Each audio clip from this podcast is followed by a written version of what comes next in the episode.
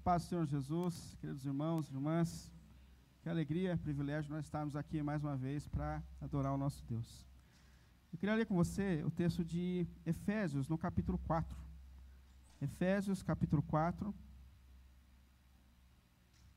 Eu vou ler a partir do versículo 1. Efésios, capítulo 4, e a gente lê a partir do versículo 1.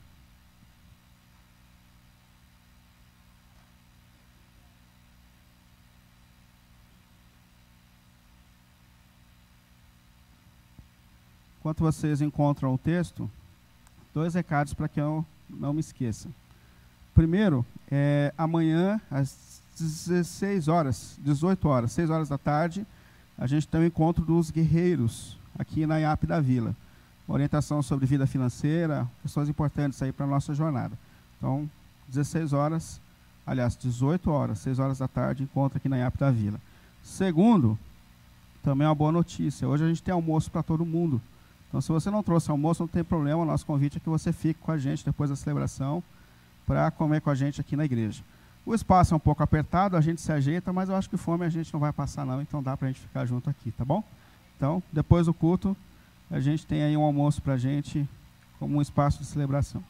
Vamos lá, Efésios, capítulo 4, eu quero ler a partir do versículo 1.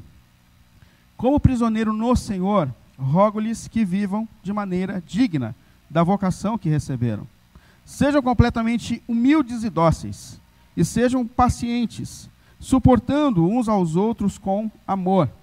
E façam todo o esforço para conservar a unidade do espírito pelo vínculo da paz. Há um só corpo e um só espírito, assim como a esperança para a qual vocês foram chamados é uma só. Há um só Senhor, uma só fé, um só batismo um só Deus e Pai de todos, que é sobre todos, por meio de todos e em todos. A cada um de nós foi concedida a graça, conforme a medida repartida por Cristo. Por isso é que foi dito: quando ele subiu em triunfo às alturas, levou cativo muitos prisioneiros e deu dons aos homens. O que significa ele subiu? Senão que também descer às profundezas da terra. Aquele que desceu é o mesmo que subiu acima de todos os céus, a fim de encher todas as coisas. Versículo 11. E ele designou alguns para apóstolos, e outros para profetas, e outros para evangelistas, e outros para pastores e mestres, com o fim de preparar os santos para a obra do ministério, para que o corpo de Cristo seja edificado até que todos alcancemos a unidade da fé e o conhecimento do Filho de Deus, e cheguemos à maturidade, atingindo a medida da plenitude de Cristo. Amém? Vamos orar? Pai querido, Pai Santo, a gente te agradece muito por tudo que o Senhor tem feito por nós, Senhor. Hoje é um dia de alegria, de celebração para a gente, tempo em que a gente pode celebrar tudo que o Senhor tem feito por nós, mediante a sua graça e a sua misericórdia, Senhor. Nós te glorificamos por Sua misericórdia, por Sua graça que tem nos sustentado até aqui, Senhor. Mas também consagramos o nosso futuro, as nossas, as nossas vidas, o nosso ser nas Suas mãos, pedindo, Senhor, que Tu nos dirijas em tudo, em todos os nossos caminhos, Pai, em cada dia, para que a Sua vontade, Senhor, se cumpra em nós e entre nós, pelo nome de nosso Senhor Jesus Cristo. Assim nós oramos, assim nós pedimos, em nome de Cristo. Amém, amém amém. Pode sentar, por favor. Mais um recado, sábado que vem tem ceia, tô certo? Sábado que vem tem ceia, então coloca aí também na sua agenda. A gente faz um horário de culto normalmente. Sábado passado a gente se reuniu aqui com a liderança da igreja e a gente conversava sobre propósitos. Né? Qual o propósito de Deus para a igreja? É o que Deus está fazendo em nós e o que Deus quer fazer através de nós. E eu contei uma experiência aos irmãos. Eu contei que alguns anos atrás eu fiz um curso de gestão. É, em meio a todas as demandas da igreja, eu falei, Senhor do céu, eu organizo a minha cabeça o meu coração, eu vou entrar em parafuso. E eu fui atrás de um curso de gestão de igreja, é, para me organizar melhor a respeito de propósito de igreja, o caminho da igreja, o que Deus quer para a igreja. E eu lembro que nesse curso, o professor que me deu aula, um gestor, ele fez uma pergunta a nós pastores. E nós tínhamos ali pastores de várias comunidades diferentes, batistas, presbiterianos, assembleianos, promessistas. E ele começou esse curso fazendo uma pergunta para a gente. Qual o propósito que vocês têm na vida pastoral de vocês? Para onde vocês estão indo? Aonde vocês querem chegar? Qual o propósito de vocês? E ele fez a pergunta e deu um tempo para a gente refletir sobre isso. Vai lá, pensa, depois a gente volta, trazendo aí qual é o propósito de cada um de vocês, como pastores, de líderes de comunidades. Qual é o propósito de Deus? E a gente teve um tempo ali. E nós voltamos. E o que ficou nítido e marcou muito a minha vida isso é que quando nós voltamos, nós voltamos extremamente confusos. Cada um tinha uma ideia diferente a respeito do propósito da igreja. Um falou assim: o nosso propósito é pregar o evangelho no poder do Espírito Santo. Aí o gestor olhou e falou assim: entendi. Né? Ele falou assim: o nosso propósito é alcançar todos os jovens da cidade. Entendi. O outro falou: o nosso propósito é socorrer os necessitados da nossa cidade. Entendi. Mas falar a verdade, estava um rolo. Ninguém conseguiu definitivamente entender qual é o propósito de Deus para a igreja. E aquilo mexeu muito comigo, porque eu falei, Senhor, se nós, como pastores, é, estamos confusos a respeito do teu propósito para a sua comunidade, para o seu povo, quem, quem, quem nos ensinará a respeito de qual é de fato o seu propósito e sua vontade para a nossa vida e para a nossa comunidade? E foi o um momento que eu saí dali assim, intrigado, pensando, Senhor, qual é o seu propósito para a igreja? O que o Senhor quer fazer em nós? O que o Senhor quer fazer através de nós? O que o Senhor está fazendo em mim? O que eu está fazendo, o que o Senhor está fazendo na comunidade que o Senhor me chamou para ser pastor? E foi um período, assim, nos últimos dois anos, apesar de já ter teologia, já ter estudado, mas de me intensificar nessa busca, justamente de entender qual é o propósito de Deus para a igreja. O que Deus está fazendo em nós e o que Deus quer fazer através de nós. Estudei, escutei, Comprei uma pilha nova de livros para desespero da minha esposa, já consegui ler quase mais do que a metade, mas tem um monte ainda para ler lá. Então tem uma pilha nova de livros. Mas entre essa busca e ainda precisando entender muito sobre qual o propósito de Deus, uma coisa é muito clara. Quando a gente escuta outras pessoas, pessoas que têm refletido sobre o propósito de Deus, a missão de Deus, que passa, que se estende para a igreja. E o propósito de Deus é nos fazer pessoas parecidas com Cristo.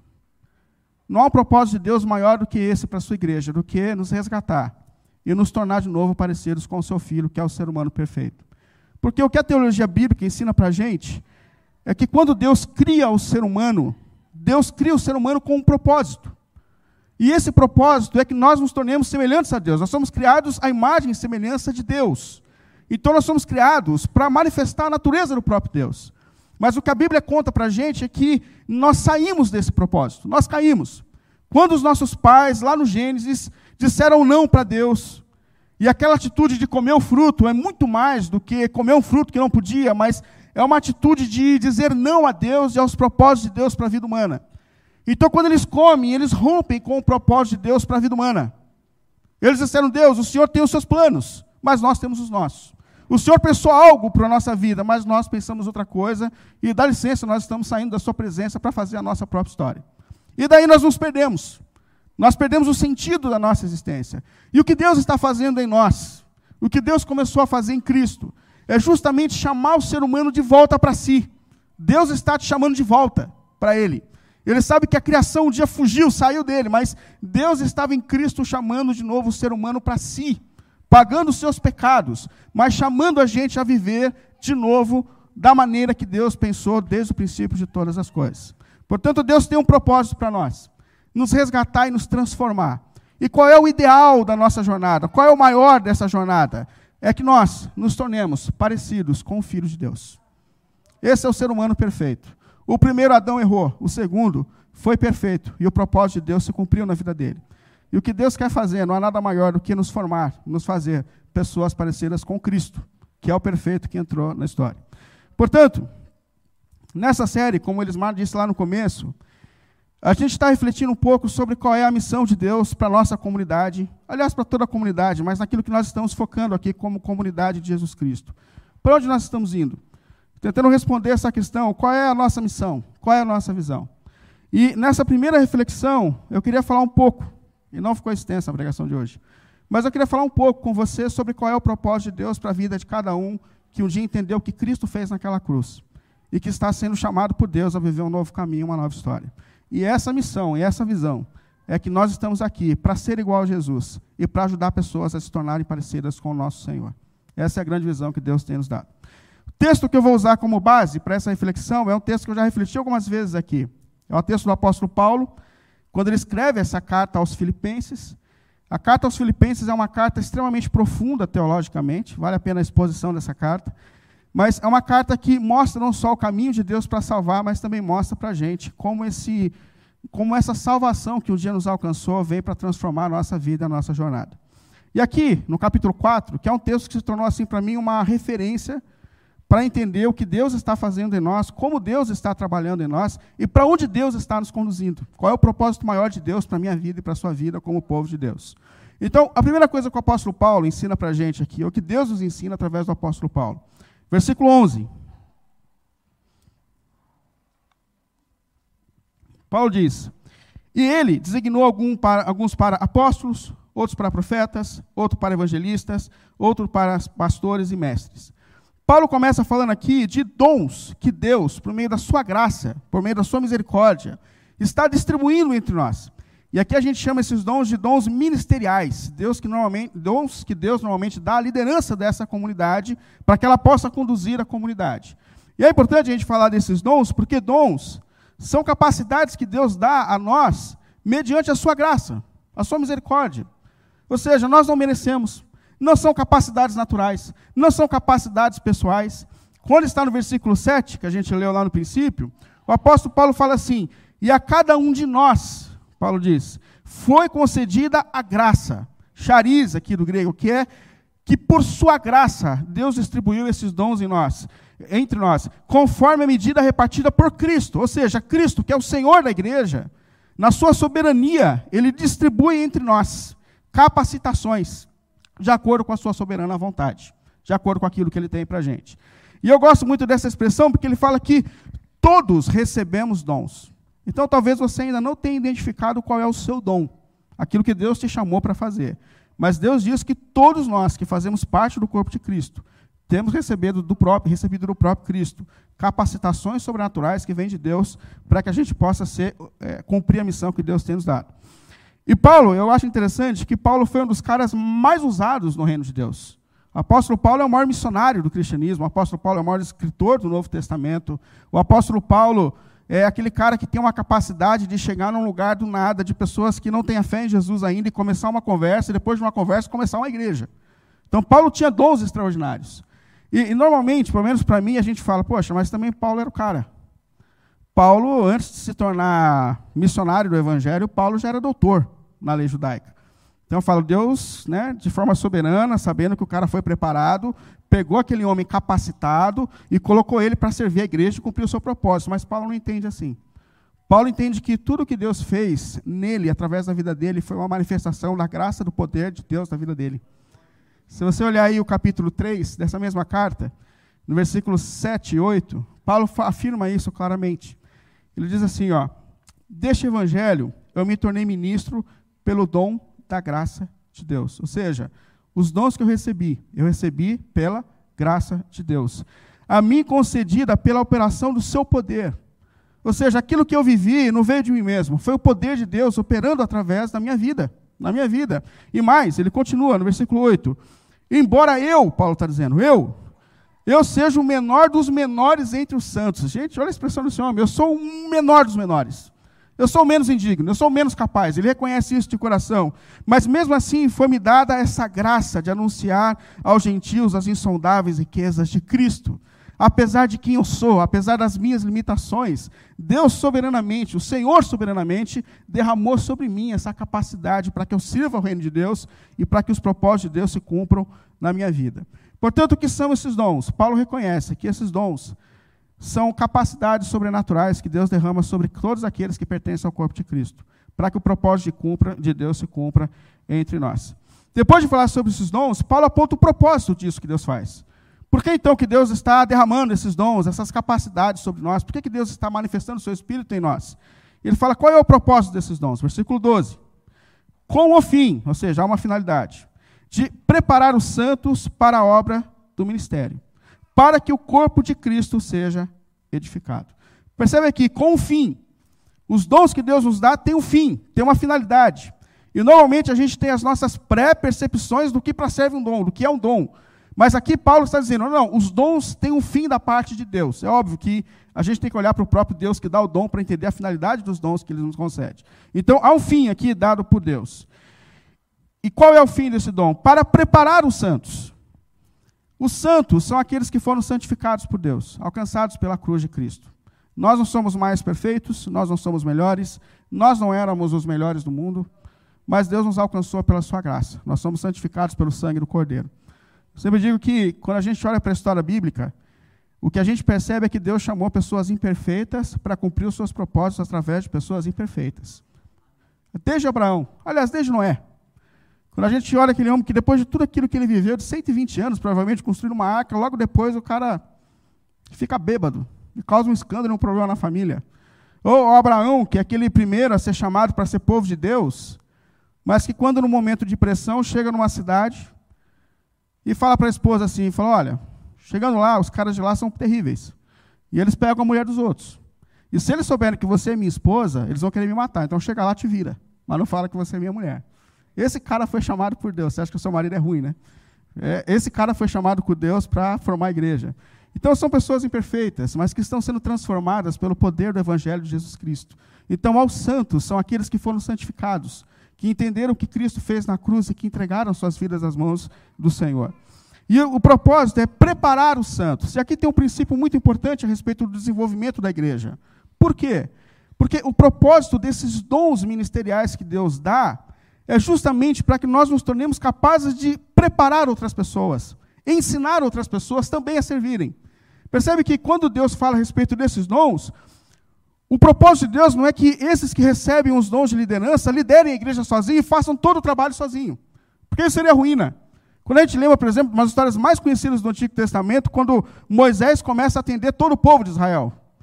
É, e ele começa a acordar cedo de manhã e faz aquela fila sem fim de pessoas que precisavam ser orientadas por Moisés. E, e chega o fim da noite, Moisés ainda está ali todos os dias, todos os dias. Aí chega o Jetro, o sogro de Moisés, e fala: Cara, se você continuar nesse ritmo, minha filha vai ficar viúva. E os meus netos ficaram sem pai. Parou. Escolha aí pessoas, capacite outras pessoas para que elas te ajudem no serviço. Percebe? Esse é o dom. Quando chega em Atos, capítulo 6, que é um dos textos mais conhecidos e que vocês conhecem tão bem, mas em Atos, capítulo 6, chega um momento tenso da vida dos apóstolos. Por quê? Porque há uma discussão ali sobre cesta básica. E o que a gente vai fazer? Porque tem gente que está sendo melhor servida, tem gente que é menos servida. Os apóstolos dizem, gente, nós recebemos uma função do Senhor. E a gente precisa pregar a palavra. A gente não pode abandonar aquilo que Deus colocou nas nossas mãos. Levante homens, mulheres, pessoas que sejam capazes de servir e eles farão o serviço, mas nós temos uma missão. E a missão é pregar o evangelho para que mais pessoas sejam capacitadas e se tornem capazes de servir. Então, no conceito de Deus, aqui é justamente preparar a igreja, capacitar a igreja através do ensino, através do treinamento, para que todos se tornem também capazes de servir, com o fim de preparar os santos, preparar os santos. E aqui eu coloco uma observação, que eu acho tão importante esse texto, para a gente entender o ritmo da igreja. Uma observação que a gente tem que refletir sobre o modelo de igreja que a gente adota e que a gente gosta. Porque, por vezes, o modelo de igreja é extremamente pedagógico, que talvez seja do jeito que você gosta, do jeito que a gente gosta, não conduz o crente a esse amadurecimento e à formação dele para que ele seja capaz de servir no reino de Deus. Percebe? Dependendo do tipo de comunidade que nós somos, nós formamos uma comunidade de clientes, que vem aqui a cada sábado, e pergunta assim: vamos ver como que o William vai pregar hoje. Vamos ver se esse grupo melhorou. Percebe? E quando não é legal, ele sai daqui insatisfeito. Essa é a questão. Eu não sei se é verdadeira essa história, mas tem um pastor que ele conta que por um tempo ele serviu numa comunidade e um irmão estava querendo testar o cuidado pastoral dele. E a comunidade era muito grande. E esse irmão tinha algumas colunas por ser muito grande. E esse irmão colocou a cadeira dele atrás da coluna fora do ângulo do pastor. E no terceiro sábado ele falou assim: Cara, fazem três sábados que eu estou sentado atrás da coluna. O pastor não me vê e ele não me percebeu, ele não me ama. Ele não me ama. Sentava atrás da coluna ali e ficava escondidinho. Eu tive uma experiência falando sobre esse desenvolvimento, esse propósito de crescer, de amadurecimento, e de que nós nos tornemos capazes de servir. Eu tive uma experiência com meu filho Vitor essa semana, porque eu pentei o cabelo do Vitor todos os dias. Na verdade, eu gosto de pentear o cabelo dele. E quando ele está crescendo, eu fico meio agoniado, assim, porque você fala, agora? Estou perdendo o domínio da situação. Mas ele está crescendo. Então ele acorda de manhã, ele escova os dentes, ele troca de roupa, põe a roupinha dele lá, ele troca, tira o pijama, troca de roupa, faz tudo. E essa semana eu falei, filho, até quando eu vou pentear esse seu cabelo, cara? Passa o gel e penteia, puxa para lá tal.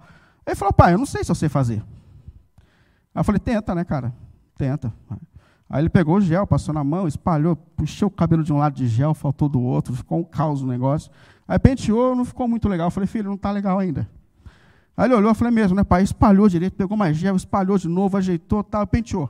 E ficou bom, ficou bom. Aí parou, olhou para mim e falou assim, pai, o, o senhor não está legal, não. E eu sentei e ele penteou o meu cabelo. Eu passei o dia e falei, não, pai, estão os fios escapando aqui. Agora, todo dia de manhã, ele, ele acorda, penteia o próprio cabelo e quer pentear o meu também. Mas a ideia que Deus está pensando para a igreja dele é essa, irmãos. É uma comunidade que forma pessoas que sejam capazes de servir outras pessoas. Porque se a gente não pensar a comunidade a partir disso, nós teremos uma comunidade que você vai pentear o cabelo dela para o resto da vida. Percebe? E o propósito de Deus é que todos nós sejamos conduzidos ao amadurecimento, à transformação, até que nós nos tornemos todos capazes de servir aqueles que chegam agora e eles serão formados. É um ciclo de formação de discípulos de Cristo, assim como Jesus começou. Ele forma pessoas que servem outras pessoas, que servem. E essa é a missão que Jesus tem dado para a gente. Assim como eu discipulei vocês, vão agora e façam discípulos. E esses discípulos farão discípulos. É assim que a igreja tem sido sustentada. Pessoas formadas por Deus para ajudar outras pessoas a serem formadas para que o caráter de Cristo se manifeste e seja evidenciado nas nossas vidas. E ele continua falando a respeito desse propósito, ele se aprofunda nesse propósito dos dons que Deus manifesta entre nós.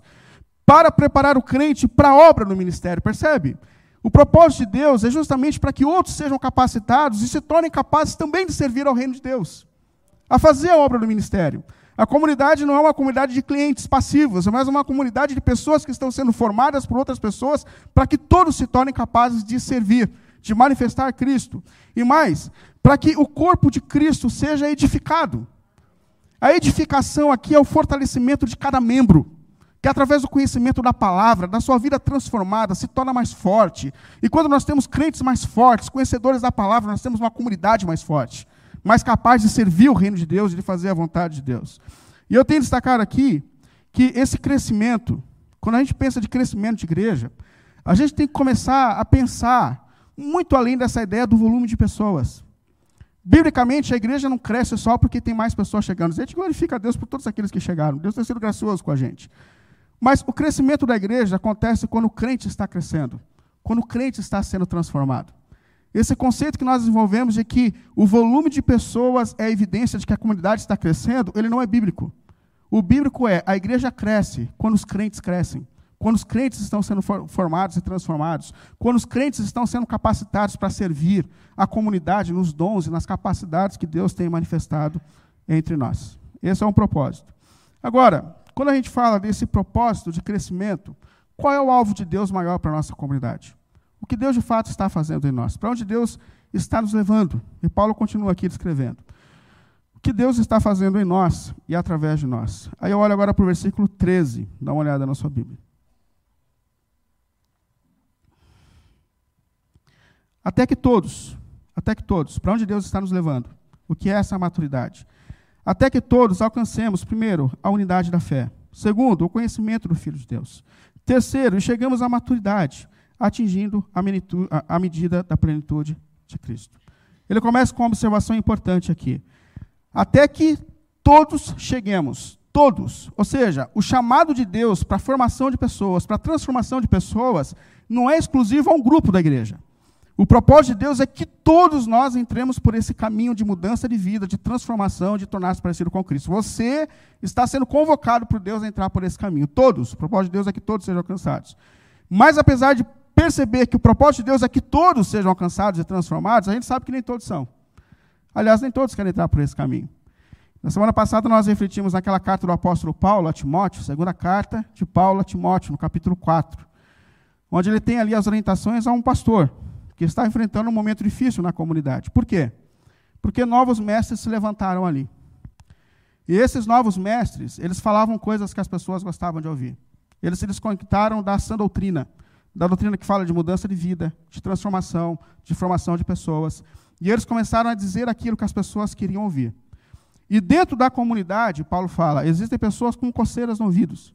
E essas pessoas procurarão mestres que dizem aquilo que elas querem. Ou seja, são pessoas que já determinaram nos seus corações aquilo que elas vão ser, a maneira que elas vão viver, a maneira que elas vão definir a sexualidade delas, a maneira que elas vão lidar com seus negócios, a maneira que elas vão lidar com seus relacionamentos, elas já definiram.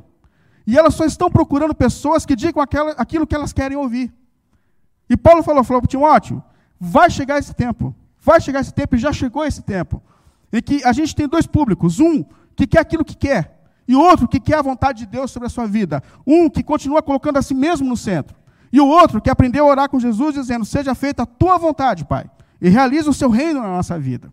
Então foi profetizado isso. Então, nem todos entrarão por esse caminho, mas Paulo está dizendo aqui: o propósito de Deus é que todos entrem pelos caminhos, para que todos sejam transformados, para que todos sejam alcançados pelo Evangelho. E qual é o propósito de todos? Até que todos alcancemos a unidade da fé e do conhecimento do Filho de Deus. Essa expressão é extremamente importante, a unidade da fé.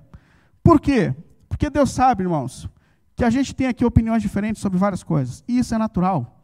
Nós somos um organismo vivo. Nós temos tradições, fases da vida diferentes, momentos diferentes. E é normal que exista diferença. É normal que exista. São questões de culto, são questões de música. Alguns querem música do brado, outros querem worship. O Pereira se agonizou aqui no banco agora, assim. Segurou firme, assim, né? Outros querem um tipo de culto, um tipo de celebração, um tipo de. Todo mundo tem questões diferentes, inclusive na vida social. É, questões políticas e outras tantas questões. De fato, existem questões, é natural que nós pensamos diferentes. Mas o que, que Deus está dizendo para a gente aqui? Que existem questões maiores que nos unem. Se nós pensarmos aqui, todos nós acreditamos que Jesus é o Deus criador dos céus e da terra. É isso que Deus está dizendo. Nós cremos que Jesus é o Deus que saiu do seu trono e se submeteu ao ventre de uma menina e nasceu para nos salvar. Nós cremos que Jesus morreu por nós na cruz do Calvário para a remissão dos nossos pecados. Nós cremos que Jesus ressuscitou ao terceiro dia. Nós cremos que Jesus está à destra do Pai. Nós cremos que Jesus, muito em breve, há de se levantar do seu trono e há de nos buscar, e nós moraremos com Ele eternamente. Percebe? As questões maiores da nossa fé não se comparam às questões menores dessa vida. E Deus está dizendo: o propósito de Deus é justamente que a gente tenha unidade que a gente perceba que as coisas maiores que nós cremos são maiores, são maiores do que as coisas pequenas dessa vida. No capítulo 4, versículo 3, Paulo diz assim: Meus irmãos, façam todo o esforço para conservar a unidade do Espírito e o vínculo da paz. Paulo mostra para a gente que a unidade que existe entre nós é uma ação do Espírito, é um milagre de Deus. E é por isso que a igreja é um milagre. Porque nós não estamos aqui entre pessoas que todo mundo é igual, que todo mundo está na mesma fase. Que to... Não, nós somos diferentes. Percebe? Mas há uma intervenção sobrenatural do Espírito de Deus em nós que nos faz vir aqui todo sábado e buscar o mesmo Senhor, e prestar o mesmo culto, e cantar as mesmas músicas e ouvir a mesma pregação. Isso é do Espírito. E Deus está dizendo assim: não estrague aquilo que o Espírito está fazendo. Percebe? Façam tudo para preservar aquilo que o Espírito de Deus está fazendo. Por quê? Porque esse é um propósito de Deus para a nossa vida. Esse é um propósito de Deus para a nossa vida. No versículo 4 a 6, ele diz: Meus irmãos, há entre vocês um só espírito, assim como a esperança que vocês têm é a mesma. Ou seja, ou a gente aprende a se, a, a se relacionar aqui, ou a gente vai ter que aprender na eternidade, mas nós vamos morar para sempre juntos. Percebe? A esperança que vocês têm é a mesma. A qual há um só Senhor entre vocês, há uma só fé, vocês foram batizados em um só batismo, e vocês têm todos um só Deus e Pai de todos, o nosso Senhor. Portanto, que exista entre vocês essa unidade da fé, essa unidade nas coisas essenciais da nossa jornada espiritual. Primeiro propósito, alinhamento daquilo que é essencial. Deus está fazendo isso entre nós, alinhamento daquilo que é essencial. E que nós cheguemos, então, à maturidade da fé.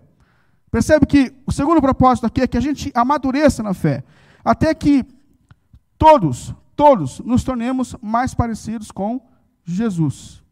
Eu tenho conversado também, a gente tem conversado aqui como igreja, para uma realidade de que a comunidade de Jesus Cristo, a igreja, ela não é formada só por pessoas de faixas etárias diferentes. A igreja é formada por pessoas de fases espirituais diferentes. Existem pessoas que têm 40 anos de fé, mas existem pessoas que têm quatro meses de fé. Percebe?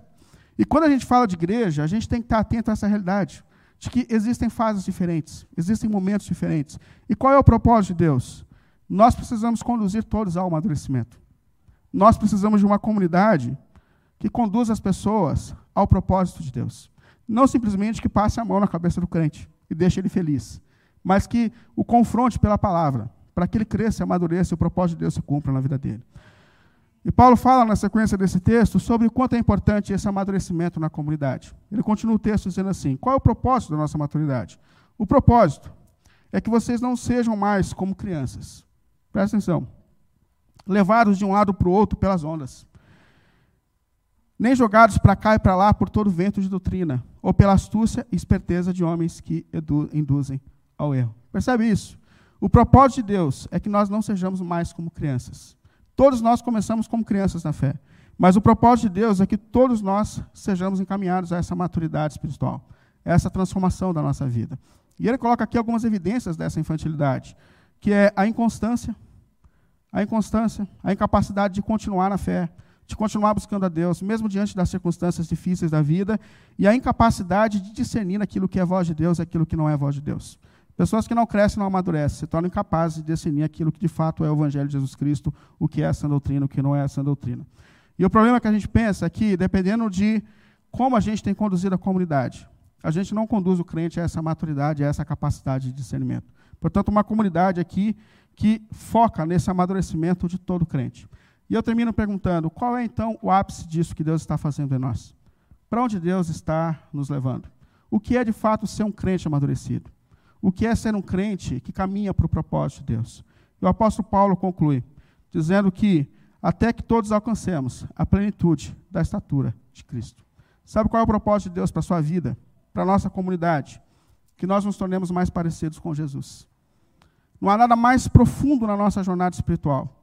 Não há nada mais intenso na vida e no plano de Deus para a nossa vida do que nos tornarmos a cada dia mais parecidos com Jesus, o nosso Senhor nenhuma bênção dessa vida, nenhuma prosperidade dessa vida, nenhum milagre que Deus possa fazer, nenhuma outra riqueza nessa vida pode ser maior e mais intenso do que a nossa vida, o nosso ser, sendo transformado a cada dia à imagem do Filho de Deus, que é o ser humano perfeito.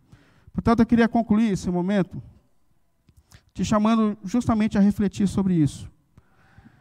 Qual é o alvo da sua fé? O que te faz voltar à comunidade a cada sábado? O que te faz estar aqui hoje? Talvez você nunca tenha pensado sobre isso porque faz parte da sua tradição, faz parte de uma jornada que você faz há tanto tempo. Talvez você diga, não, eu vim aqui para adorar a Deus. Amém. Isso é bom demais. Mas qual é o alvo da sua fé? O que te traz aqui a cada sábado? E eu queria te dizer que Deus tem um propósito para a tua vida. Deus tem um propósito para a nossa comunidade. Nós não estamos aqui por uma razão qualquer. Nós estamos aqui por causa de Jesus. E o nosso desejo, a nossa busca, o nosso caminho é que Ele seja cada dia mais o Senhor da nossa vida, o Senhor da nossa comunidade. O nosso desejo é que, pela exposição da palavra e pelo poder sobrenatural do Espírito em nós, nós nos tornemos a cada dia mais uma comunidade parecida com o nosso Senhor e com o nosso Redentor. Porque Ele é o plano de Deus para a sua vida. Ele é o plano de Deus para a sua vida. Você não é a pessoa mais importante da história. A pessoa mais importante da história é Jesus. E nós estamos aqui reunidos pela cruz para viver uma vida que glorifique o nome dEle, para a glória dEle. E esse é o caminho que a gente tem colocado aqui para a comunidade da vila, para a IAP da vila. Qual é o nosso desejo? Qual é o nosso alvo? Ser igual a Jesus, formar pessoas iguais a Jesus. Os nossos movimentos, os nossos ensinos, as nossas músicas, as nossas pregações, tudo que nós vamos fazer aqui, se Deus nos der graça, é justamente ajudar cada ser humano a tornar-se parecido com aquele que é o alvo de Deus para a vida humana. Jesus, Jesus. Ele é o centro, ele é a razão e ele é o sentido de tudo. Te chamo a pensar sobre isso, te chamo a entrar por esse caminho. Se o seu propósito também é Jesus, esse é o seu lugar para a gente caminhar e lutar cada dia, orar, para que o propósito do Senhor se cumpra na minha vida e na tua vida, pela graça de Deus. Amém? Vamos ficar em pé.